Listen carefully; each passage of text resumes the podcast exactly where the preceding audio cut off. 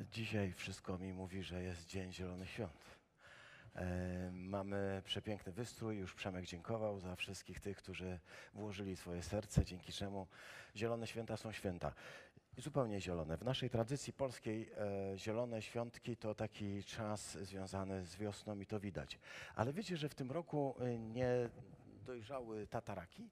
To znaczy po prostu nie ma. Jeszcze nie ma. Będzie, ale jakoś się spóźnił troszkę na Zielone Święta, więc nie wiem, może na jakieś najbliższe święto zrobimy tatarak, bo tak bez tataraka Zielone Święta jakoś, no jesteśmy przyzwyczajeni, że wyłożone tutaj było zawsze tatarakiem, ale nie ma, po prostu nie będziemy udawać. Mamy za to bez, który zazwyczaj o tej porze roku już przekwitł, w tym roku nie przekwitł. To znaczy, że wszystko zmierza w dobrą stronę, ale cieszę się.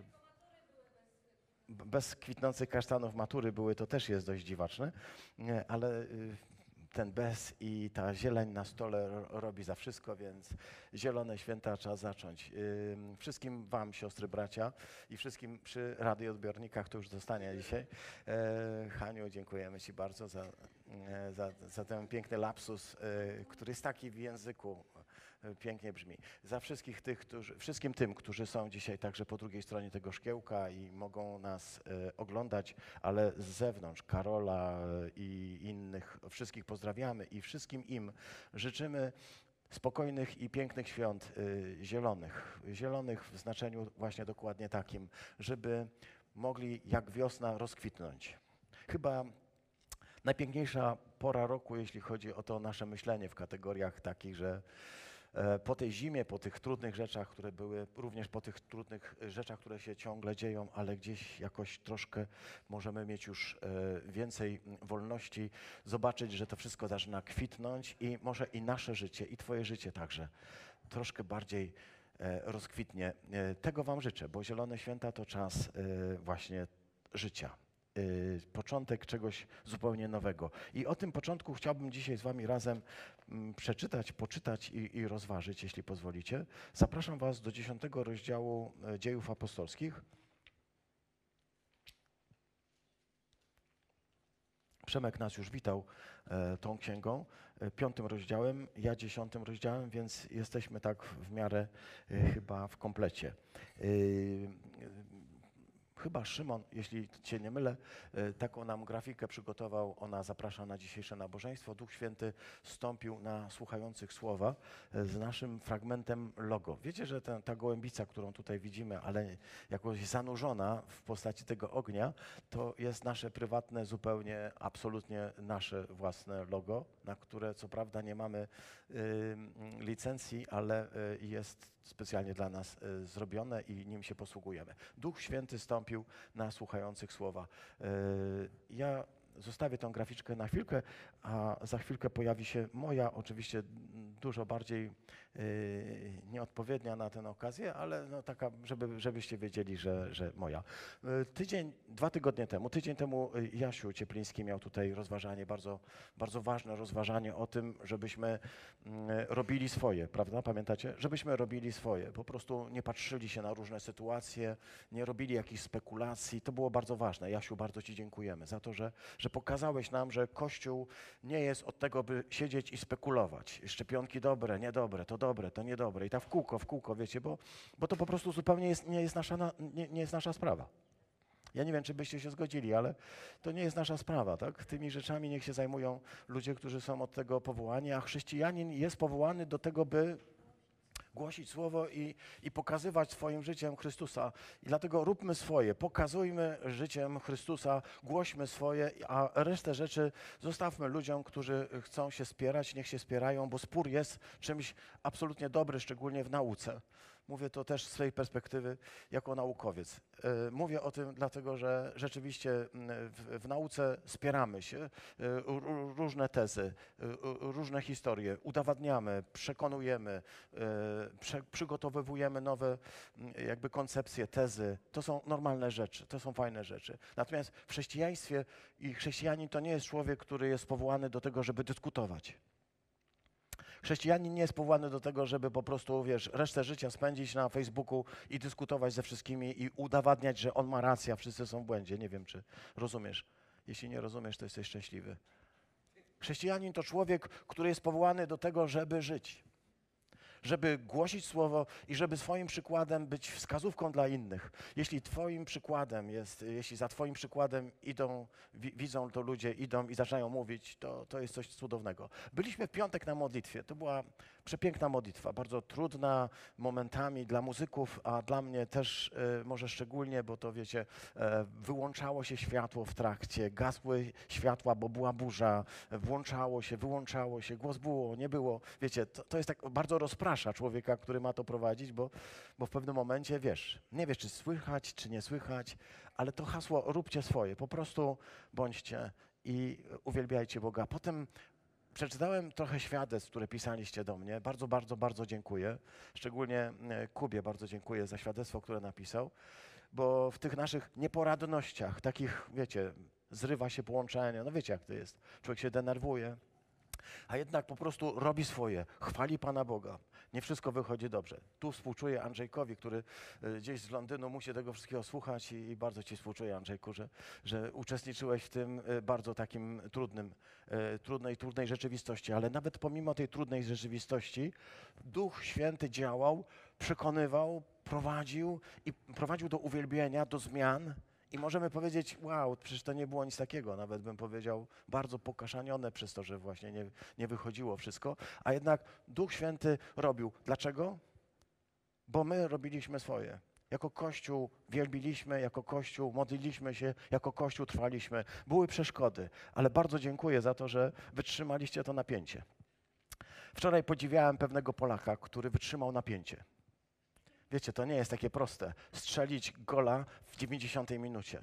Takiego gola, który spowoduje, że przejdzie do historii. Wiecie, strzelił gola w 90. minucie, dzięki temu w Bundeslidze zajął pierwsze miejsce i kogoś tam prześcignął, jakiegoś Millera. Nie wiecie, całe szczęście, nie zajmujecie się sportem. Ale chcę powiedzieć, patrzyłem na tego faceta i pomyślałem sobie, jaką on ma psychikę, że... Jest ostatnia sekunda i on wtedy wyciągnie swoją nogę, żeby strzelić gola w ostatniej sekundzie. Wszyscy inni by się poddali, powiedzieliby, no nie wyszło, nie udało się pokonać tego rekordu. Jemu się udało, bo wytrzymał do ostatniej chwili i to jest fantastyczne. Kościół jest właśnie do tego powołany, by wytrzymać te napięcia, te presje, nie poddać się, nie powiedzieć, ach, tyle zrobiłem, już chyba tyle wystarczy. Zrób wszystko do końca i róbmy swoje. Zapraszam więc do dzisiejszego rozważania. Pięćdziesiątnica w domu Korneliusza. Tak sobie to zatytułowałem. Pięćdziesiątnica w domu Korneliusza i przy okazji fragment takiej rzymskiej, no, prowincjonalnej willi. Nie wiem, czy wam się podoba. Mi bardzo. Jeśli patrzycie tutaj, to jest naprawdę ekstra, ale gdybyście popatrzyli tam, gdzie jest na tym telewizorku, to może mamy, tam są piękne rzeczy i tam to ładnie wygląda. Ale tutaj też nieźle. Pięćdziesiątnica w domu Korneliusza. Zaczniemy może od przeczytania tekstu, a potem przejdźmy do rozważania. Dzieje apostolskie, rozdział 10, wiersz 43 do 48. Tutaj jesteśmy w trakcie mowy apostoła Piotra, który kończy tę mowę takimi słowami, że o Nim, o Chrystusie Jezusie, świadczą wszyscy prorocy, że każdy wierzący w Niego dostępuje uwolnienia od grzechów przez Jego imię. To jest końcówka kerygmatu, którą głosił Piotr. Kiedy już powiedział o tym wszystkim, co się wydarzyło w życiu Jezusa Chrystusa i o tym wszystkim, co moglibyśmy myśleć jako o przegranym życiu i kiedy okazuje się On jako zmartwychwstały Pan, to o Nim, to mówi na koniec takie zdanie. O Nim, o Chrystusie świadczą wszyscy prorocy. Każdy prorok, który został powołany przez Boga, świadczy o Chrystusie. Świadczy, że każdy, który w Niego uwierzy, posłuchaj, czy to jest o tobie dzisiaj? Że każdy, kto w Niego uwierzy, chce się zapytać, czy Jemu zaufałeś. Bo jeśli tak, to chcę ci powiedzieć, dostępuje uwolnienia albo odpuszczenia, ale wolę uwolnienie, bo odpuszczenie jest takie kościelne. Dostępuje uwolnienia od wszystkich grzechów. Uwolnienia we wszystkich wymiarach. To nie jest tylko uwolnienie w znaczeniu, że kawałek czegoś wygumkowano. Jesteś totalnie wolny od wszystkiego, co się działo w twoim życiu. Doświadczyłeś uwolnienia od grzechów przez Jego święte imię, kiedy w Niego uwierzyłeś. O tym świadczą wszyscy prorocy. I to jest jakby ostatnie zdanie, taki akord, który Piotr wygłasza w domu Korneliusza. I ten akord, on miał zamiar powiedzieć więcej. Ale tutaj czytamy w tym tekście tak. A gdy Piotr jeszcze mówił te słowa, stąpił Duch Święty na wszystkich słuchających słowa. I byli oszołomieni wierni pochodzący z obrzezania, którzy przyszli z Piotrem, że i na pogan został wylany dar Ducha Świętego. Słyszeli bowiem, jak mówili językami i wielbili Boga. I wtedy Piotr powiedział, czy można odmówić wody, by zostali ochrzczeni ci, którzy tak samo jak my otrzymali Ducha Świętego? Wówczas nakazał ich ochrzcić w imię Jezusa Chrystusa, a oni prosili, uprosili go, aby zatrzymał się u nich przez kilka dni. Amen. Dziękujemy Ci, Ojcze Wszechmogący, za to, że dajesz nam słowo i dajesz to słowo, które nas ożywia. Jest ono jak słowo, które budzi pączki na drzewie, pączki kwiatów, pączki, zalążki owoców. Dziękuję Ci za to, że po każdej tej zimie przychodziła zawsze wiosna. I dziękuję Ci za to, że po tej zimie Kościół też może doświadczać wiosny. Po tej zimie, która trwała może setki lat, po zimie, która spowiła jakby takim mrokiem i chłodem i lodem skuła tę ziemię. Panie, Ty posyłasz swoje słowo, by ono uczyniło wiosnę Kościołowi, a przez to tej ziemi.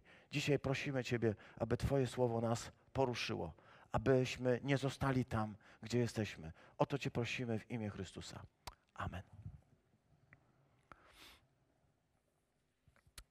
Historia, którą czytamy dzisiaj z Dziejów Apostolskich, to historia o dwóch takich, co nie wiedzieli, o co chodzi. O dwóch takich, co nie wiedzieli, o co chodzi, bo czytaliśmy tę historię, znacie ją. Powiedzcie, czy to prawda, że to jest historia o dwóch takich, co nie wiedzieli kompletnie, o co chodzi. Jednego przyłapał anioł na modlitwie. Gdy się modlił, przyszedł do niego anioł i powiedział mu, słuchaj, słychać Twoje modlitwy aż w niebie, dudni od nich. Słychać, co robisz, co mówisz i słychać, co robisz. Widać, co robisz, ponieważ tam jest napisane, dajesz jałmużny, okazujesz miłosierdzie, jesteś ludziom życzliwy i wciąż się modlisz. Te Twoje działania, ta Twoja żarliwość, ta Twoja pobożność, ta Twoja gorliwość, one docierają do Bożego tronu i ja przyszedłem Ci powiedzieć, co masz zrobić dalej. Powiem Ci, co masz zrobić. Masz posłać po niejakiego Szymona Piotra, który jest gdzieś tam w Jopie i żeby on przyszedł do Ciebie i żeby Ci powiedział dalej, co masz robić. To jest człowiek, który, jak tak czytam to, to myślę sobie, on nie wie, o co chodzi. Nie wiem, czy ma kogoś zaprosić. Ktoś ma do niego przyjść, coś ma mu powiedzieć, co ma zrobić, ale nie bardzo wie, o co chodzi. Takie mam myśli, bo on tak później mówi, no to powiedz Piotrze, o co chodzi, bo ja nie rozumiem. No i Piotr, drugi człowiek, który nie wie, o co chodzi, bo do niego przyszedł też Bóg w postaci takiego słowa, takiego widzenia, bardzo dziwnego, bardzo śmiesznego, zresztą żeglarskiego, bo możemy zobaczyć, tu miałem powiedzieć coś na początek. Miałem powiedzieć, że dzisiaj święto jest i że to święto w tradycji żydowskiej składa się z dwóch wątków, jak widzicie, nie? Mogę przerwać na chwilkę i Piotra zostawić jeszcze na moment? Dzięki serdecznie za wyrozumiałość dla mojej nieogarności. Ale dzisiaj mieliśmy wnuczkę w domu na noc. Dzięki. Ela wie, o co chodzi.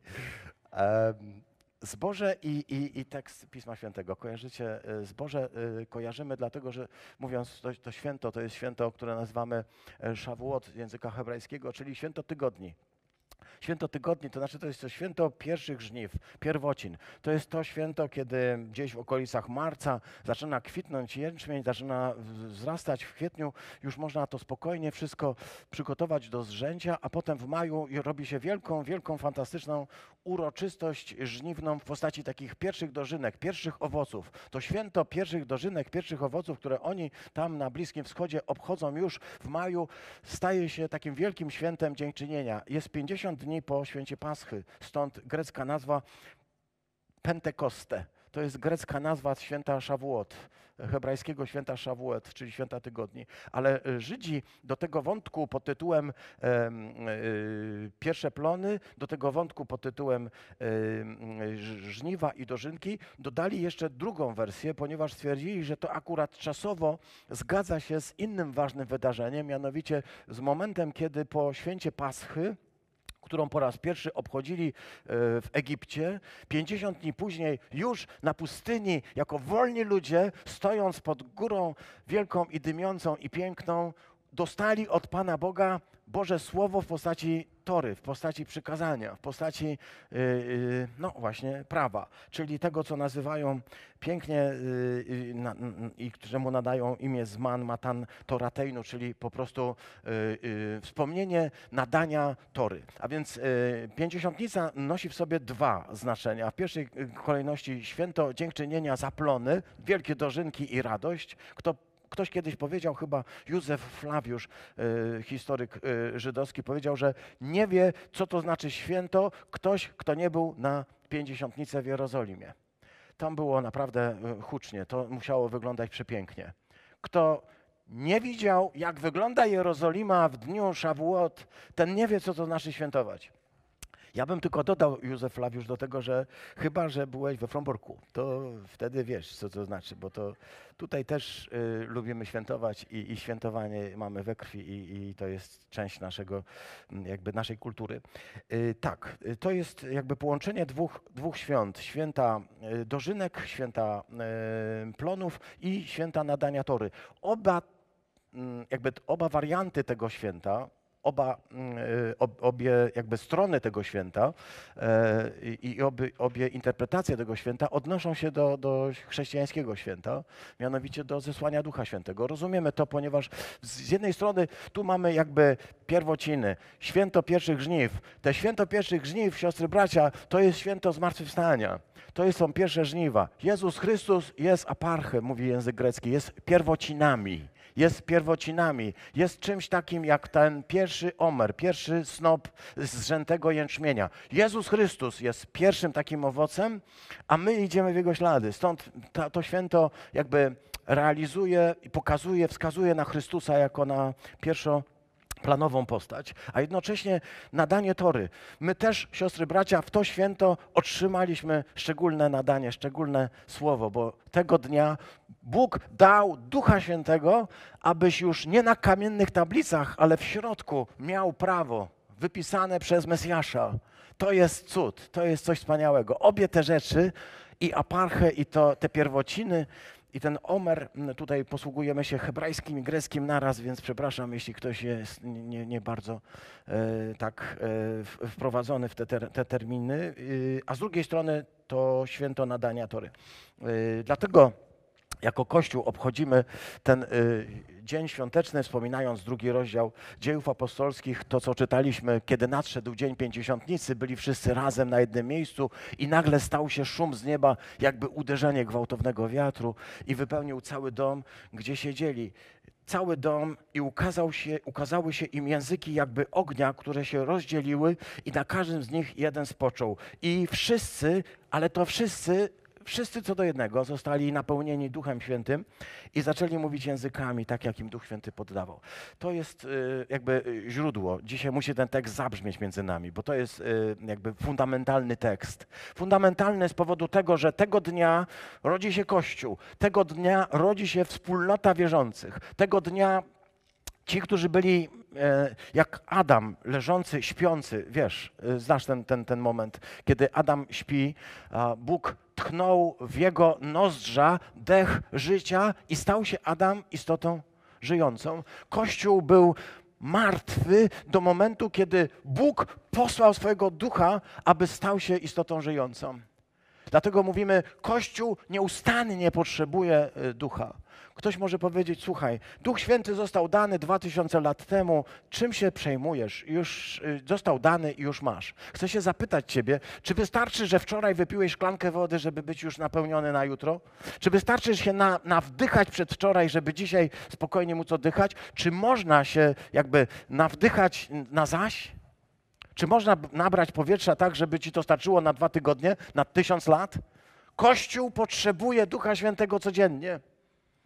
Tak jak potrzebujemy oddechu codziennie, tak jak potrzebujemy wody codziennie, tak jak potrzebujemy pokarmu codziennie, tak Kościół potrzebuje Świętego Ducha. Nieważne, że został wylany 2000 lat temu. To jest wydarzenie fundamentalne. Ale co z tego, że my o tym będziemy wiedzieć? Co z tego, że będziemy o tym mówić? Jeżeli tego nie doświadczymy, siostry, bracia, jesteśmy martwi. Jesteśmy tylko wspomnieniem, jesteśmy jakimś zabytkiem religijnym. Jeśli ten duch nas nie ożywi dzisiaj, to na nic wszystkie nasze historie i na nic cała ta nasza religijność. Chcę to powiedzieć, ponieważ to nieraz jakoś tak brzmi, że wiesz, modliliśmy się 2000 lat temu, Bóg dał ducha i dzisiaj już się nie ma co tak ekscytować, podniecać tym faktem, że Bóg dał ducha. No dobra, dał, on nic szczególnego. Dał, ale czy nim oddychasz? Czy się nim jakby napełniasz? Czy wydychasz te swoje grzechy? Czy oddychasz tym powietrzem? Czy to wszystko dzieje się w twoim życiu? Bo jeśli nie, to wiesz, jak długo możesz jakby funkcjonować bez? Jak długo możesz funkcjonować bez oddechu? Kilka minut, jak jesteś dobrym pływakiem. I jeśli masz dobry sprzęt, jakieś tam te butle tlenowe, może kilkadziesiąt minut, może nawet jakieś kilka godzin, ale potrzebujemy. Dlatego my wołamy, Duchu Święty, otwieramy nasze serca, przychodź. Chcemy nauczyć się oddychać. I idziemy dalej. Chcę powiedzieć, że ten tekst jest jakoś tak... Ten tekst o zesłaniu Ducha Świętego jest zapowiadany w różnych miejscach. Ja dzisiaj chciałbym tylko jedno przywołać i wrócę do tego świętego Piotra. Pamiętam, o czym mówiłem, także proszę się nie martwić. W tekście przestawił mi się pewien porządek, to w wyniku pewnych okoliczności, o których już nie będę mówił. W tekście proroka Izajasza, tego naszego modlitewnego proroka, w 32 rozdziale przeczytamy takie zdanie. Podnieście żałobny lament nad losem rozkosznych łanów, nad urodzajną winnicą, nad ziemią ludu mojego, którą porastają ciernie i osty, nad wszystkimi domami wesela rozbawionego miasta. Bo pałac opustoszeje, wrzawa grodu ucichnie, wzgórze zamkowej baszty na zawsze staną się odludziem, siedliskiem dzikich osłów i pastwiskiem dla stad. Tak prorokuje Izajasz, że to piękne miasto, jakim jest Jerozolima, zostanie doświadczone najgorszym rodzajem wojennego doświadczenia. Będzie trzeba śpiewać żałobny lament, śpiewać nad rozkoszą łanów. Nie będzie można obchodzić święta Szawuot, bo nie będzie komu siać jęczmienia, bo nie będzie komu zbierać. Nie będzie już urodzajnej winnicy, i nie będzie niczego, co byśmy mogli nazwać urokiem plonów. Zamiast tego będą osty, będą chwasty, będą ciernie. Nie będzie rozbawionego miasta, a pałac opustoszeje. I wszystko się jakby pociągnie takim całunem śmierci. Wszystko będzie głęboko zanurzone w doświadczeniu kryzysu, doświadczeniu śmierci. I mówi dalej Izajasz słowa, które są na dzisiaj. Tak będzie do czasu, gdy zostanie wylany na nas duch z wysokości. A wtedy pustynia zamieni się w ogród, a jeśli był ogród, to zamieni się po prostu w taki przepiękny, bogaty we wszystko las. Wszystko to się stanie z jednego powodu, siostry, bracia. Wszystko to się stanie, gdy duch zostanie dany z wysokości, gdy zostanie wylany na nas duch z wysokości. To była modlitwa Izraela, to jest modlitwa Izraela i to jest modlitwa Kościoła. I to wydarzyło się 2000 lat temu w Jerozolimie.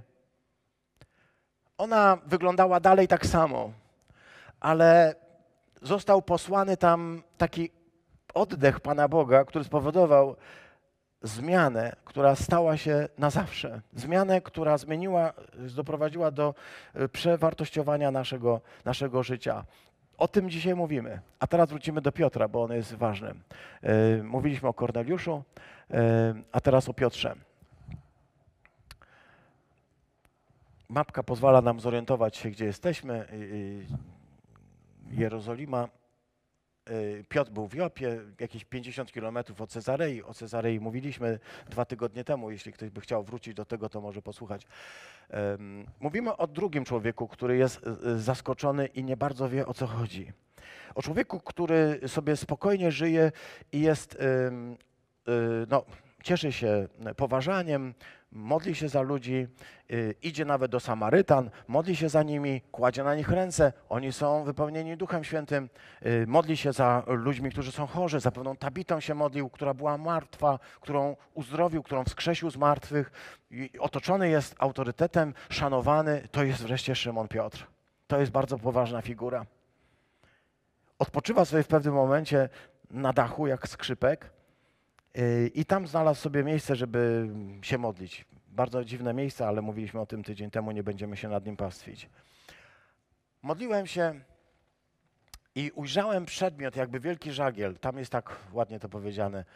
Jakby wielki żagiel, biały wielki żagiel, który spadł na ziemię, a na tym żaglu pełno różnych zwierząt, i takich, i innych, i różnych, i płazów, i gadów, i wszystkiego rodzaju, i głos, który brzmi niepokojąco, a który dociera do uszu Piotra, a wywołuje w nim panikę. Ten głos mówi: wstań, rusz się, zabijaj i jedz. Zabijaj te zwierzęta, które są, i nie patrz na to, czy są czyste, czy nieczyste, zabijaj i jedz. Wiem, że dzisiaj w chrześcijaństwie są tacy, którzy mówią, że dalej obowiązują nas przepisy zakonu, w tym sensie również przepisy związane z jedzeniem czystych i nieczystych zwierząt. Ale jeśli czytamy ten tekst, to rozumiemy, że Piotr został poinstruowany, a my za nim, że to, co było kiedyś separacją, dzisiaj jesteśmy w tym absolutnie wolni. Możesz czegoś przestrzegać, ale nie możesz narzucać komukolwiek takich swoich poglądów na ten temat, bo w ten sposób wprowadzasz z powrotem obowiązki prawa i zakonu. Jak chcesz, przestrzegaj, ale nie czyń z tego warunku zbawienia, ani nie głoś tego, ponieważ to nie są rzeczy, przez które możesz być zbawiony. Piotr zobaczył te rzeczy i go wstrząsnęły do tego stopnia, że się nad tym zastanawiał. I wtedy przyszli ci trzej i powiedzieli: chodź z nami. On nie wiedział, o co chodzi, jak powiedzieliśmy, bo to jest drugi z tej pary tych, którzy nie wiedzieli, o co chodzi. Nie wiedział, o co chodzi, czemu ma ruszyć się z tego pięknego miasta i iść te 1,5 dnia, te 50 kilometrów, nie samochodem, tylko na piechotę, to wiesz. 50 kilometrów, wziął ze sobą kilku ludzi. Zresztą tam też było kilku ludzi, tam było 3 osoby do niego przyszły i w tym jeden żołnierz. To musiało brzmieć trochę dziwnie, nie? Przyszedł do niego żołnierz, po ciebie żołnierz i jeszcze jakiś 2, a on wziął ze sobą 6 w związku z tym. Tak czytamy w tym tekście. Wziął w związku z tym 6, bo jeden legionista to tak na 5 wypada mniej więcej, więc tak po prostu, żeby być spokojny, poszedł z nimi. I tu zaczynamy naszą historię, która mówi o takim jego rozdarciu, o tym, co nazywamy nieraz koniecznością pewnej przekraczania swoich granic. Mówiliśmy o tym 2 tygodnie temu. W tej tradycji, która tutaj jest, ten tekst z 10 rozdziału mówi tak. Wy wiecie, że dla Żyda przestawanie z ludźmi z innego plemienia lub odwiedzanie ich jest niezgodne z prawem. Lecz Bóg dał mi znak, żebym żadnego człowieka nie nazywał skalanym, ani nieczystym. Dlatego też wezwany przyszedłem do ciebie bez sprzeciwu. I zadaję ci pytanie. O co wam chodzi? Po co mnie tutaj wezwaliście? Bo ja nie bardzo rozumiem. No i wtedy Korneliusz opowiada mu swoją historię, jak spotkał tego anioła i bardzo mi się podoba, jak on do niego się zwrócił, bo w oryginale jest napisane: zobaczył anioła, zaskoczony powiedział: co jest, panie? To bardzo mi się podoba, ale nie wiem, czy to można złapać. Tak, co jest? O co chodzi? I tutaj czytamy tak. Piotr przychodzi do domu Korneliusza, do domu rzymskiego, do domu Rzymianina. Ma głębokie obawy i 1000 powodów, dla których nie chce tam wejść. Te 1000 powodów to jest oczywiście przede wszystkim to doświadczenie i poczucie, że on jako Żyd nie powinien być w domu poganina, ponieważ w rzymskim domu, w takim jak ten, który tu widzicie, znajdowały się między innymi w takiej części, którą nazywamy atrium, w pierwszej części tego domu z takim pięknym basenikiem, znajdowały się między innymi ołtarzyki poświęcone bogom. Praktycznie gospodarz, kiedy wracał z rynku, kiedy wracał z forum, kiedy wracał do domu, składał na tym ołtarzyku, na którym palił się ogień, składał zawsze z kadzidła jakieś ofiary, lał libacje, to znaczy wylewał trochę wina na ziemię bogom nieśmiertelnym, robił różne czynności religijne, ponieważ każdy dom, tak powiedział Cyceron kiedyś w swojej mowie, każdy dom Rzymianina jest jego świątynią, jest świątynią. Jak może wejść pobożny Żyd, który wyznaje wiarę w jednego Boga i znaleźć się w świątyni obcych bogów, rozumiesz? Wejść w taki obszar, którym jest dominacja bardzo różnych bóstw. Tam są wszystkie bóstwa rzymskie razem i on, Żyd, ma tam wejść. On ma z tym bardzo poważny dylemat i ten dylemat powoduje to zdanie, które tutaj czytamy. Wy wiecie, że dla nas przestawanie z ludźmi innego plemienia lub odwiedzanie ich jest niezgodne z prawem. Tak powie. Zwrócę waszą uwagę na to, że tak samo będzie komentował to zbór, tak samo będzie to komentowała wspólnota, do której on potem wróci, wspólnota w Jerozolimie, która powie... Tak, kiedy Piotr przybył do Jerozolimy, ci, którzy byli z obrzezania, czyli mówiąc po naszemu Żydzi, robili mu wymówki, mówiąc do niego o dwóch problemach, jakie mają. Po pierwsze, wszedłeś do nieobrzezanych, czyli znalazłeś się w obszarze ich świątyń. Uległeś skażeniu rytualnemu. Ty, Żyd, nie powinieneś być w świątyni, tak? Nie wolno ci wchodzić do świątyń obcych bóstw, tak? A po drugie, jadłeś z nimi. Ble. Dlaczego to takie niedobre? Dlatego, że ci poganie jedzą różne rzeczy, w tym także te zwierzęta nieczyste, o których mówiłem. I jedzą je tymi nieczystymi rękoma, robią te produkty, przygotowywują te obiady. To są nieczyste rytualnie i nieczyste formalnie rzeczy. A ty z nimi nie dość, że wszedłeś do tego miejsca sakralnego ichnego, gdzie są różne bóstwa, różni bogowie, to jeszcze jadłeś rzeczy, których jeść ci jako Żydowi nie wolno, z rąk, których dotykać ci nie wolno. A więc złamałeś wszystkie reżimy, jakie tylko mogły być tutaj.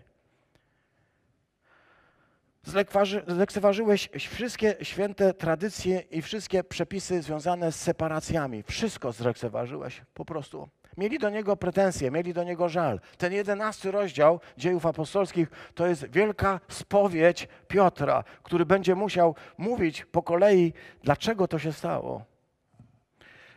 Kiedy patrzymy się na pewne komentarze, na przykład tutaj przywołam wam dwa, na komentarz Szterna, Dawida Szterna, który napisał komentarz żydowski do Nowego Testamentu. Monika go dobrze zna, prawie na pamięć, tak mogę powiedzieć. Reszta dobrze by było, gdyby w ogóle wiedziała, że jest taki komentarz. Czytamy w tym komentarzu takie zdanie. W źródłach żydowskich nie trudno znaleźć przykłady tego, że choć prawo żydowskie nie mówi nic o tym, jakoby nie Żydzi sami w sobie byli pospolici czy nieczyści, to jednak wiele wytworów albo i zwyczajów uchodziło za rytualnie nieczyste z innych powodów i było dla Żydów zakazane. Tutaj czytamy dalej w tym komentarzu. W jednym miejscu Miszna, czyli podbudowa do Talmudu, powiada bez ogródek. Miejsca zamieszkania nie Żydów są rytualnie nieczyste. Ale Sztern dodaje jeszcze coś bardzo ważnego na końcu. Tanach, czyli Stary Testament, mówiąc w językach naszego chrześcijańskiego, Tanach nic na ten temat nie mówi. Czyli w prawie Mojżesza nie znajdziemy ani jednego przykładu, ani jednego dowodu, ani jednego jakby śladu tego, że Żydowi nie wolno jest pójść do domu nieżyda, że Żydowi nie wolno z nieżydem się spotkać i z nim jeść i że Żydowi nie wolno po prostu przebywać w takim domu. Nie ma ani jednego zakazu. Wiemy, że jest 613 przykazań, nakazów i zakazów, ale wśród tych 613 przykazań nie ma ani jednego, który mówi o tym, że Żyd nie może pójść do domu nieżyda i z nim razem jeść i z nim razem być. A jednak zobaczcie, co powiedział Piotr, pamiętacie? Trzeba by wrócić jeszcze raz do tego slajdu, który był poprzednio. On powiedział tak. Wy wiecie, że dla nas przestawanie z wami, z ludźmi z innego plemienia, z innego pokolenia, z innej kultury lub ich nawet odwiedzanie jest niezgodne z prawem. Jakie prawo ma na myśli Piotr, kiedy mówi o tym, że ono jest niezgodne z prawem, skoro wiemy, że w Starym Testamencie nie ma żadnego? No tak, ale jest jeszcze prawo ustne, tradycja, zwyczaje. Co to pokazuje, w jaki sposób stawia to Piotra, w jakim świetle? Pokazuje go jako człowieka, który nie tylko przestrzega rytualnego prawa mojżeszowego, ale także tej tradycji, zwyczajów, tych, które później stworzą Misznę, o której przed chwilką przeczytaliśmy, że mieszkania nieżydów są rytualnie nieczyste. Nie ma tego w tekście Tory, ale jest to w tradycji żydowskiej, a więc wygląda na to, że Piotr nie jest tylko człowiekiem Starego Testamentu, judaizmu biblijnego, ale jest też już człowiekiem judaizmu rabinicznego w jakimś sensie, choć to jest oczywiście duży skrót. Jeszcze jeden tekst przywołam, żeby już was nie męczyć i już zamykamy wędrówkę po tekstach komentarzy. To jest komentarz pana Kinera, który nosi tytuł historyczno-kulturowy dla Nowego Testamentu. I tutaj czytamy w tym komentarzu tak. Chociaż w wielu opowieściach żydowscy nauczyciele rozmawiają z poganami, to pobożny Żyd nigdy nie wszedłby do domu poganina, ani nie wpuściłby go do swojego domu. Zaproszenie do domu Korneliusza jest więc dla Piotra problemem. Chociaż mniej religijni Żydzi nie mieliby pewnie nic przeciwko temu i nie byłoby dla nich to większego problemu. Tylko religijni, ale nawet bardzo religijni Żydzi przejmowaliby się czymś takim, że zaprosił mnie poganin, wejść, nie wejść. Wiemy, że na ten temat święty Paweł w liście do Koryntian trochę więcej pisał, tak? Bo właśnie tym problemem się zajmował. Jak wspólnota składająca się z Żydów i nieżydów może funkcjonować razem, skoro jedni są przekonani, że są święci i czyści, a drudzy ewentualnie z lekką pogardą patrzą na Żydów, bo no, są obrzezani. Jak połączyć te dwa światy, które są ze sobą jakby skłócone, które mają swoje poglądy? Święty Paweł dał na to pewne rady. I powiedział, jeden świętuje dzień, niech świętuje, jeden nie świętuje, niech nie świętuje, jeden je, niech je, inny nie je, niech nie je. Jeden ten dzień uważa za święty, tamten nie uważa za święty. Niech każdy zostanie przy swoim zdaniu. Ta rada świętego Pawła, jak wiemy, ona nie dotyczy współczesnego chrześcijaństwa ewangelicznego, bo ono się właśnie pod tym kątem ciągle kłóci, dzieli i ciągle jeden drugiemu wyrzuca, kto jest świętszy od papieża. W tym sensie, chociaż może to nie jest najlepsze porównanie. Chcę zwrócić waszą uwagę, że tutaj Piotr jawi się nam jako bardzo religijny człowiek, który jest przymuszony przez Pana Boga, taki wypychany przez Niego, idź tam, idź do tych ludzi. On nie wie po co, nie wie dlaczego i najchętniej by się wycofał, wrócił i mówi, co chcecie ode mnie. I tutaj wchodzimy w ten nasz tekst, który nas najbardziej dzisiaj interesuje, czyli ten tekst 10 rozdziału. Otóż, kiedy mogliśmy dostrzec to wszystko, co się działo, co się wydarzyło, to możemy zauważyć, że spotkało się dwóch ludzi. Oczywiście nam spotkało się znacznie więcej. Sam Piotr miał ze sobą jeszcze 6 braci, a w domu Korneliusza był tłum, tak jest napisane. A więc to nie był tylko mamusia, tatuś i 2 dzieci, tylko tłum.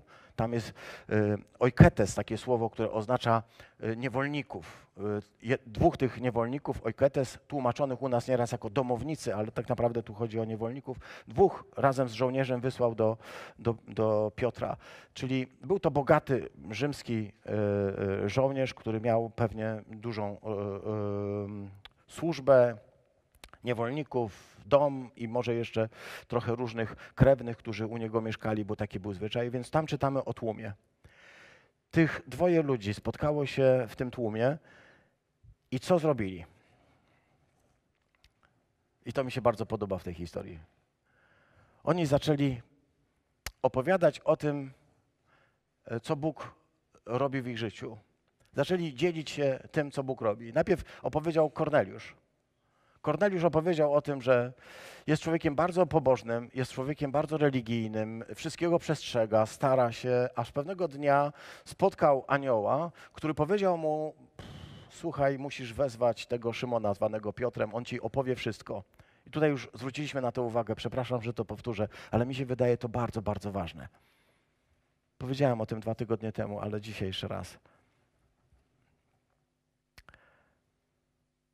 Bogu się tak upodobało, żeby Jego Słowo było zwiastowane przez Jego Kościół. To jest bardzo dziwne. Dzisiaj Przemek na początku nabożeństwa czytał ten tekst z 5 rozdziału. Anioł, w tym tekście czytamy, że anioł tych ludzi, bo tam dalej jakbyśmy czytali ten tekst, anioł, bo oni zostali uwięzieni, anioł tych ludzi wypuścił na wolność, tych apostołów, i wiecie, co im powiedział? Idźcie i głoście w świątyni te słowa, które dają życie. Słowa niosące życie. To jest coś takiego, co może nas zaskakiwać, bo przecież anioł mógłby stanąć we Fromborku i mógłby zacząć ogłaszać, że Jezus jest Panem. Czy przekonałby Fromborczan? Gdyby stanął pośrodku rynku we Fromborku, gdyby stanął w Braniewie na środku piękny anioł, taki świetlisty, jasny, cudowny, z takimi, wiesz, skrzydłami, jak to anioł musi mieć, takie wachlujące, łabędziowe skrzydła, takie przepiękne oczywiście.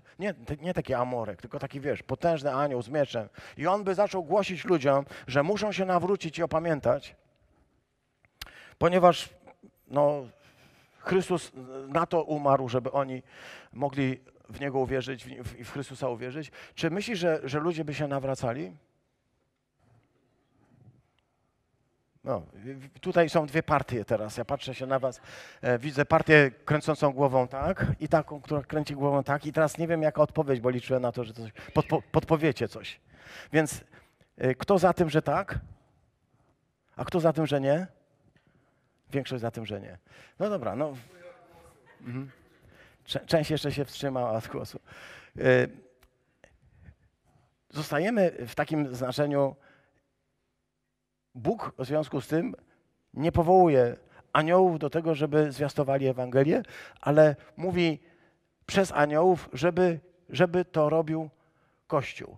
Czy zostaje dylematem? Czy gdyby to aniołowie robili, czy nie odnieśliby większego skutku? Większość mówi nie. Z jakichś powodów nie. I zostańmy na tym. Ale chcę powiedzieć, to mogłoby robić wrażenie, a jednak Pan Bóg mówi, nie chcę, żeby Ewangelię zwiastowali aniołowie, ale żeby Ewangelię zwiastowali tacy ludzie jak my. Bóg sobie wybrał ciebie przed założeniem świata, żeby włożyć ci perłę Ewangelii do serca, byś nią się mógł dzielić z innymi ludźmi. Tak widzieliśmy to z Ananiaszem i z Pawłem, który też od Chrystusa usłyszał, że ma iść na ulicę prostą w Damaszku, by tam zapytać Ananiasza, co ma zrobić. I to jest ta tajemnica, która mówi nam, jak ważny jest Kościół. Jak ważna jest społeczność, wspólnota ludzi, bo Bóg do tej wspólnoty odsyła tych, którzy są pogubieni, by to oni przynieśli dobrą nowinę. To jest pierwsza rzecz, którą warto jeszcze podkreślić, jeszcze raz ją przypomnieć, żebyś uświadamiał sobie, jak ważną rolę pełnisz w planie Pana Boga, bo On nie po to cię wyprowadza z ciemności i uczynił ciebie swoim dzieckiem, żebyś resztę życia spędził na dłubaniu w nosie i innymi rzeczami. On powołał cię po to, żebyś stał się drogowskazem dla ludzi, którzy są w ciemności, abyś stał się takim światełkiem, który ma świecić w ciemnym mieście. A im ciemniej, tym światełko może być mniejsze. Nie musisz być pochodnią płonącą. Możesz być taką 2-watową żaróweczką, która w dzień w ogóle jest niedostrzegalna, ale jak jest bardzo ciemno, to ci mówię, że wystarczy, żeby widzieć, gdzie postawić krok. Ja zwrócę jeszcze raz uwagę na tego Korneliusza, ponieważ to jest bardzo ciekawa figura. Jeśli weźmiemy pod uwagę, że jest człowiekiem bardzo religijnym, to pokazuje nam, że jest jakaś granica religijności. Czytamy, że ten człowiek z powodu swojego miłosierdzia, jaki ma do ludzi, okazuje innym życzliwość. daje jałmużnę, robi różne fantastyczne rzeczy i przez cały czas się modli. Chcę, żebyśmy mogli tak się popatrzeć na bliźnich, którzy są wokół nas. Ludzi, którzy są dobrzy i życzliwi. Ludzi, którzy się naprawdę starają o innych. Ludzi, którzy dbają. Ludzi, którzy się dzielą. Przecież tak wygląda nasz sąsiad obok. Może nie ten, który akurat ci przyszedł do głowy, ale ten obok, ten z drugiej strony, ten z prawej, ale nie tej prawej, tylko drugiej prawej strony. To on tak wygląda. On się naprawdę troszczy o innych. To nie jest zły człowiek. Może on się modli więcej niż ty. Wiesz, tak może być. On się modli więcej niż ty. Korneliusz modlił się przez cały czas. Tak jest napisane. Codziennie często wracał do tego, by się modlić. Zobacz. I dopiero może zostać chrześcijaninem. On nie jest chrześcijaninem, nie dlatego jest... Nie dlatego się modli, nie dlatego daje jałmużnę, ponieważ jest chrześcijaninem, ale dlatego, że się modli i daje jałmużnę, zaczyna się coś dziać. To znaczy pobożność jest bardzo ważną rzeczą.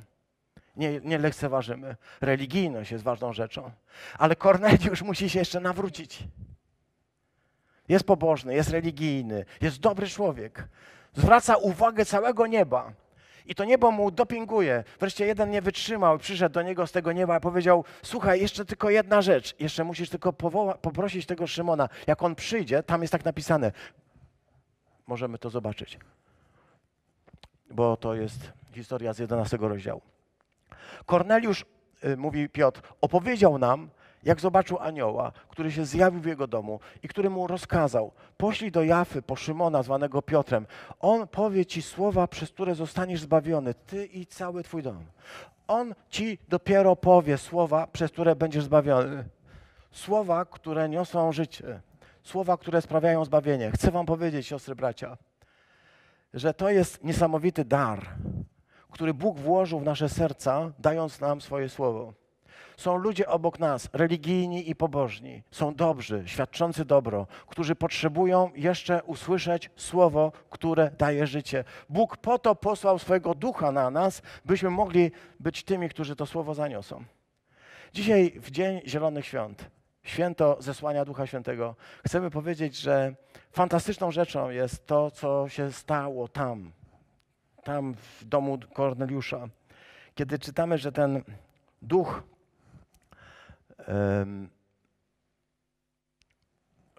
na nich spoczął, tak czytamy. Duch Święty stąpił na nich, ale zwrócę waszą uwagę, że tutaj, kiedy czytamy, że ten duch stąpił, to dosłownie znaczy spadł. Nawet byśmy mogli powiedzieć rzucił się, bo to jest takie słowo. Czytającym w 15 rozdział Ewangelii Łukasza, tym, którzy czytają, przygotowują się do chrztu, czytają 15 rozdział, tam jest taka scena, chcę wam ją przywołać. Scena, gdy ojciec, czekając na syna marnotrawnego, czekając na swojego młodszego syna, wygląda, czy nie idzie, a kiedy go zobaczył, pamiętasz, co robi? Pamiętasz, co robi? Czytamy, że ten stary ojciec, na pewno z głęboką raną po odejściu swojego młodszego syna, który wyczekiwał go, który tęsknił, który ustawicznie o nim myślał, ten stary ojciec zaczyna biec. Ten stary człowiek zaczyna biec do tego młodego chłopaka, który idzie noga za nogą, nie wiedząc, co się stanie, bojąc się, jak go przyjmie. Ten ojciec biegnie do niego jak rakieta, bo niesie go miłość. I tam jest na koniec napisane tego jego biegu, że rzuca mu się na szyję. Rzuca się mu na szyję. Przytula go, ogarnia go. I to jest to samo słowo. Duch Święty stąpił, tak mówimy. Ale dosłownie rzucił się na nich z takim miłosnym uściskiem. Nie jest to rzuciłby go powalić. Tam jest też to samo słowo jest użyte, kiedy na przykład spadł ten młodzieniec, gdy Paweł głosił Ewangelię. Tutaj też widzę, że już powolutku trzeba kończyć, bo tak niektórzy spadną. Spadł po prostu, a potem czytamy, że Paweł, jak on spadł, to Paweł na niego znowu napadł. Tam też jest to słowo użyte, że rzucił się na niego, przytulił go, zaczął się modlić i stał się cud. To słowo rzucił się, spadł, użyte jest w stosunku do Ducha Świętego, który udziela się tym w domu Korneliusza. My mówimy zstąpił i tak myślimy sobie, to takie dobre, ładne słowo, zstąpił, Duch Święty zstąpił, ale on nie zstąpił. On się rzucił. Z taką miłością głodną, jak ojciec w ramiona syna marnotrawnego, kogoś, kto był zawsze jego. Ten duch tak naprawdę tęskni za tymi wszystkimi, którzy są uczynieni na obraz i na podobieństwo Boga. I jeśli tylko w człowieku pojawia się pragnienie, otwarcie na słowo, to dzieją się niesamowite rzeczy. A ci, którzy byli, czytamy, że stali oszołomieni. Tutaj to słowo oszołomieni to też jest bardzo fajne słówko greckie, które oznacza po prostu totalnie zaskoczony. Taki stanął obok i patrzył się z niedowierzaniem. Dosłownie tak należy tłumaczyć to słowo. Stanął obok, został wybity, ponieważ on był przekonany co do swoich racji. To jest dosłownie to. Chcę zwrócić waszą uwagę. Oni byli przekonani, że są Żydzi i jest reszta świata. Są ci, którzy mają szczególne prawa i wszyscy ci, którzy nie mają takich praw. Szekina Boża, Boża obecność, Boży Duch jest tylko nad Izraelem. Nie ma go nad innymi. I nagle patrzą, a tutaj ta szekina, Boży Duch spoczywa na domu, który jest przecież domem poganina, w którym może jeszcze są jakieś pamiątki pogańskie. Nie czytamy o tym, żeby to był dom, który byłby, wiesz, wyczyszczony. To nie był dom prozelity, który był oczyszczony ze wszystkiego. To był człowiek, który był pobożny, religijny, który szukał Pana Boga z całego serca, ale w którym domu mogły być różne rzeczy. W ten dom wstąpił Duch Święty. Możemy powiedzieć, to niemożliwe. Bóg może wstąpić tylko w serce oczyszczone, czyste, święte. A kiedy czytamy, że Jezus przyszedł na świat, to pamiętasz, gdzie zamieszkał? Pamiętasz, gdzie zamieszkał? W stajni. Gdzie go położyli? W korycie. Myślisz, że to są dobre miejsca? Ale jeśli one nie są złe dla Boga, by zamieszkał, to twoje serce, nawet zbrukane i takie byle jakie, chcę powiedzieć, nie jesteś wystarczająco zły. Nie jesteś tak zły, żeby Bóg nie mógł w tobie zamieszkać. I żeby ta Boża szekina, ta Boża obecność nie wprowadziła Bożego światła w momencie, kiedy słuchasz słowa i temu słowu się poddajesz. Kiedyś mój taki starszy przyjaciel powiedział, że nie należy walczyć z różnymi sytuacjami, z różnymi trudnymi sytuacjami w życiu ludzi i tam zdejmować obrazki ze ściany, nic z tych rzeczy. Nawróć się, one same pospadają. Nawróć się. Nie zdejmuj nic na siłę, nie? Nie rób nic na siłę. Pozwól, żeby otwórz się na słowo, a słowo zacznie cię pouczać. Nie będziesz potrzebował ludzi. Ilu z nas może to powiedzieć, że to prawda? Nie będziesz potrzebował ludzi, którzy będą ci mówić, co masz robić. Jeśli otworzysz się na Słowo Boże, to ono będzie tak ciebie prowadzić, że sam zdziwisz się, jak bardzo rewolucyjne jest to, co tam jest powiedziane. To jest słowo oszołomiony, ponieważ oni mieli swój punkt widzenia, ponieważ oni wiedzieli, jak wygląda cały ten porządek, a jednocześnie zobaczyli coś, co zburzyło ich przekonania, tak? Wiedzieli, że to są pobożni ludzie, a to są poganie. I nagle wszystko się zakotłowało i stało się inaczej. Kościół jest wielokrotnie taki oszołomiony, że Bóg zaczyna robić nowe rzeczy w zupełnie nowy sposób, zupełnie w nowych ludziach. I wiem, że wiesz, przyzwyczajenie, tradycja, zwyczaje, to są wszystko fajne rzeczy, ale mogą stać się kamieniem u nogi, mogą się stać kulą, mogą się stać złotą klatką, mogą być bardzo piękne uroczystości, może to wszystko cudownie wyglądać, ale to wszystko nie daje życia. Korneliusz był pobożnym człowiekiem, porządnym człowiekiem, religijnym człowiekiem i potrzebował tego, by Piotr, zwykły rybak, który gdzieś modli się na dachu jak skrzypek, który widzi żagle, bo jest żeglarzem, bo jest rybakiem, widzi to wszystko, żeby on mu, prosty człowiek, powiedział o tym, co się stało. Żeby na historię Korneliusza Piotr opowiedział swoją historię. Tak się dokonuje zbawienie. Ludzie, którzy nie bardzo wiedzą, o co chodzi. Dlaczego tak jest? Dlaczego się spotykamy? Schodzimy się razem w różnych okolicznościach. Bóg krzyżuje nasze drogi, spotykamy różnych ludzi. Nie chcę, żebyśmy byli jakimiś ewangelistami, którzy mają ludziom wbijać do głowy prawdę Ewangelii przy pomocy Biblii, tłukąc cytatami, ale żebyś opowiedział swoją historię i żebyś posłuchał jego historii. I w spotkaniu tych dwóch historii zaczyna działać słowo i duch wstępuje. Nie musisz być elokwentny, ale każdy może opowiedzieć swoją historię, co się wydarzyło w swoim życiu i posłuchać tego, co się wydarzyło w jego życiu.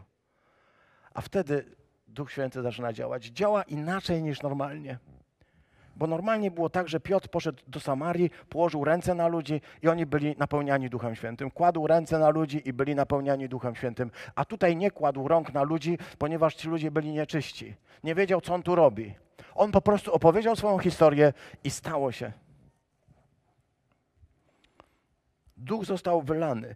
Ja zwrócę uwagę, że z jednej strony czytamy, że tam jest powiedziane tak, spadł na nich. I wydaje się, że to jest tak, że człowiek nie może nic na to poradzić. Duch Święty spadł na mnie i nic nie mogłem poradzić. Ale tam jest powiedziane też jeszcze zdanie, które mówi, że oni go przyjęli. Czy oni go otrzymali, oni go wzięli.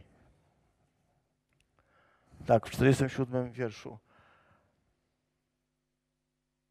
W 46 wierszu, że oni otrzymali, ale w znaczeniu także takim, że przyjąć. To znaczy, z jednej strony ten duch spada na nich, z drugiej strony jest ta strona czynna, ludzka, w której ja przyjmuję ten dar. Ta aktywna strona człowieka. Na koniec, rzeczywiście, przepraszam, trochę się dzisiaj rozwinęło czasowo. Zamknę to rozważanie przywołaniem Izajasza. Od niego też zaczęliśmy troszkę i na nim też kończymy. 61 rozdział Izajasza. Te słowa, które możemy znać i które kocham, brzmią: Duch Adonai Pana, tam jest Duch Adonai Jahwe, jest nade mną, ponieważ namaścił mnie Pan i posłał mnie Pan, abym ogłosił radosną nowinę ubogim, abym łagodził ból tych, których serca są złamane. Przez chwilkę, zanim będziemy czytać dalej, chcę, żebyś zobaczył, po co został tobie dany Duch Święty. Namaścił mnie Pan Duchem Świętym, zanurzył mnie, ochrzcił mnie, napełnił mnie i posłał, abym ogłosił radosną nowinę wszystkim ubogim, abym łagodził ból tych, których serca są złamane, abym ogłaszał uwięzionym wyzwolenie, a zakutym w kajdany wolność. Bym zapowiadał rok łaski i dzień odpłaty Boga. Abym pocieszał wszystkich dotkniętych żałobą.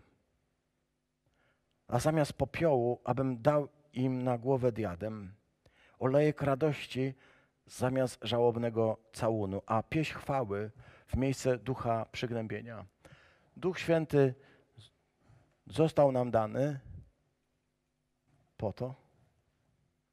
Mówimy językami, śpiewamy pieśni w językach. Są wśród nas ludzie, którzy są obdarzeni różnymi darami, talentami, proroctwami. Ale tak naprawdę Duch Święty został nam dany po to, byś mógł przynieść ukojenie ludziom, którzy są w trudnej sytuacji. Czy wiesz, że jesteś opatrunkiem? Bóg otrze wszelką łzę, a ty jesteś chusteczką, którą Bóg będzie ocierał. Po to jest dany Duch Święty i po to obchodzimy ten dzień, tę radosną chwilę. Zobacz, że kiedy patrzysz się na Łukasza, bo Jezus to powiedział w Nazarecie, manifest nazaretański to się nazywa, jest napisane: Duch Pański nade mną, dlatego namaścił mnie Pan. Różnica między ponieważ a dlatego też jest ważna. Mógłbyś na nią zwrócić uwagę. I tutaj jest powiedziane: posłał mnie, abym ogłosił radosną nowinę ubogim, posłał mnie, abym obwieszczał więźniom uwolnienie, ślepym odzyskanie wzroku, abym obdarzył wolnością uciskanych i ogłosił rok łaski. Jezus używa tak trochę targumicznie tego tekstu. On nie jest tak dokładnie jak u Izajasza. Nawet są takie rzeczy, których nie ma u Izajasza, na przykład to, że Jezus mówi ślepym przejrzenie. w tym tekście Izajasza nie ma. Skąd to ma? Septuaginty, ale to już tak na marginesie. Chcę zwrócić waszą uwagę tylko na to, że Duch Święty został dany Kościołowi, aby Kościół stał się pomocą dla ludzi, którzy są przygnębieni, którzy są okryci całunem śmierci. Czy wiesz, że właśnie po to otrzymałeś tego Ducha? A jeśli tak, czy możesz rozpocząć to, do czego Bóg cię powołał? Czy możesz dzisiaj wrócić do życia, do swojego domu, do swoich bliskich? Czy możesz iść jutro do pracy, do swoich zadań zwyczajnych, napełniony Duchem Świętym w taki sposób, aby świat się dowiedział, że Bóg jest tym, który cię miłuje, a nie kimś, kto się chce nad tobą pastwić. Jeśli tak, oddajmy Panu Bogu chwałę i wezwijmy Jego imienia. Zapraszam.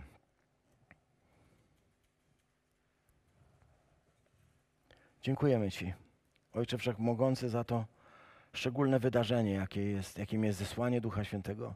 Dziękuję Ci za te cudowne znaki i za te wszystkie cuda, które się dzieją, za te szczególne wyrazy tej Twojej obecności, za mówienie językami, za pieśni w duchu, za proroctwa, za wielbienie Pana Boga, za tę pieśń, którą nam budzisz w sercu. Ale przede wszystkim chcę Ci podziękować za to, że namaściłeś nas, abyśmy mogli rozgłosić dobrą nowinę wszystkim ubogim, abyśmy mogli łagodzić ból tych, których serca są złamane, abyśmy mogli ogłosić jeńcom wyzwolenie, a wszystkim, których są w dybach, abyśmy mogli głosić wolność, ich uwolnić, abyśmy mogli ogłosić ten cudowny czas łaski, w którym Ty rozliczyłeś się z grzechem, rozliczyłeś się ostatecznie, zapłaciłeś cenę, wypełniłeś wszystko, co było potrzebne. Odpłaciłeś to, co trzeba było odpłacić, aby nas uwolnić, abyśmy mogli pocieszać wszystkich dotkniętych żałobą i na ich głowę kłaść diadem zamiast prochu i popiołu, a olejek radości zamiast żałobnego całunu i pieśń w ich sercach wzbudzić. Pieśń radości, pieśń uwielbienia zamiast jęku przygnębionego ducha. Panie, dzisiaj niech Twój duch ogarnia i niech Twój Kościół pełen będzie Twojej obecności, Twojego ducha w imię Chrystusa Jezusa. Amen.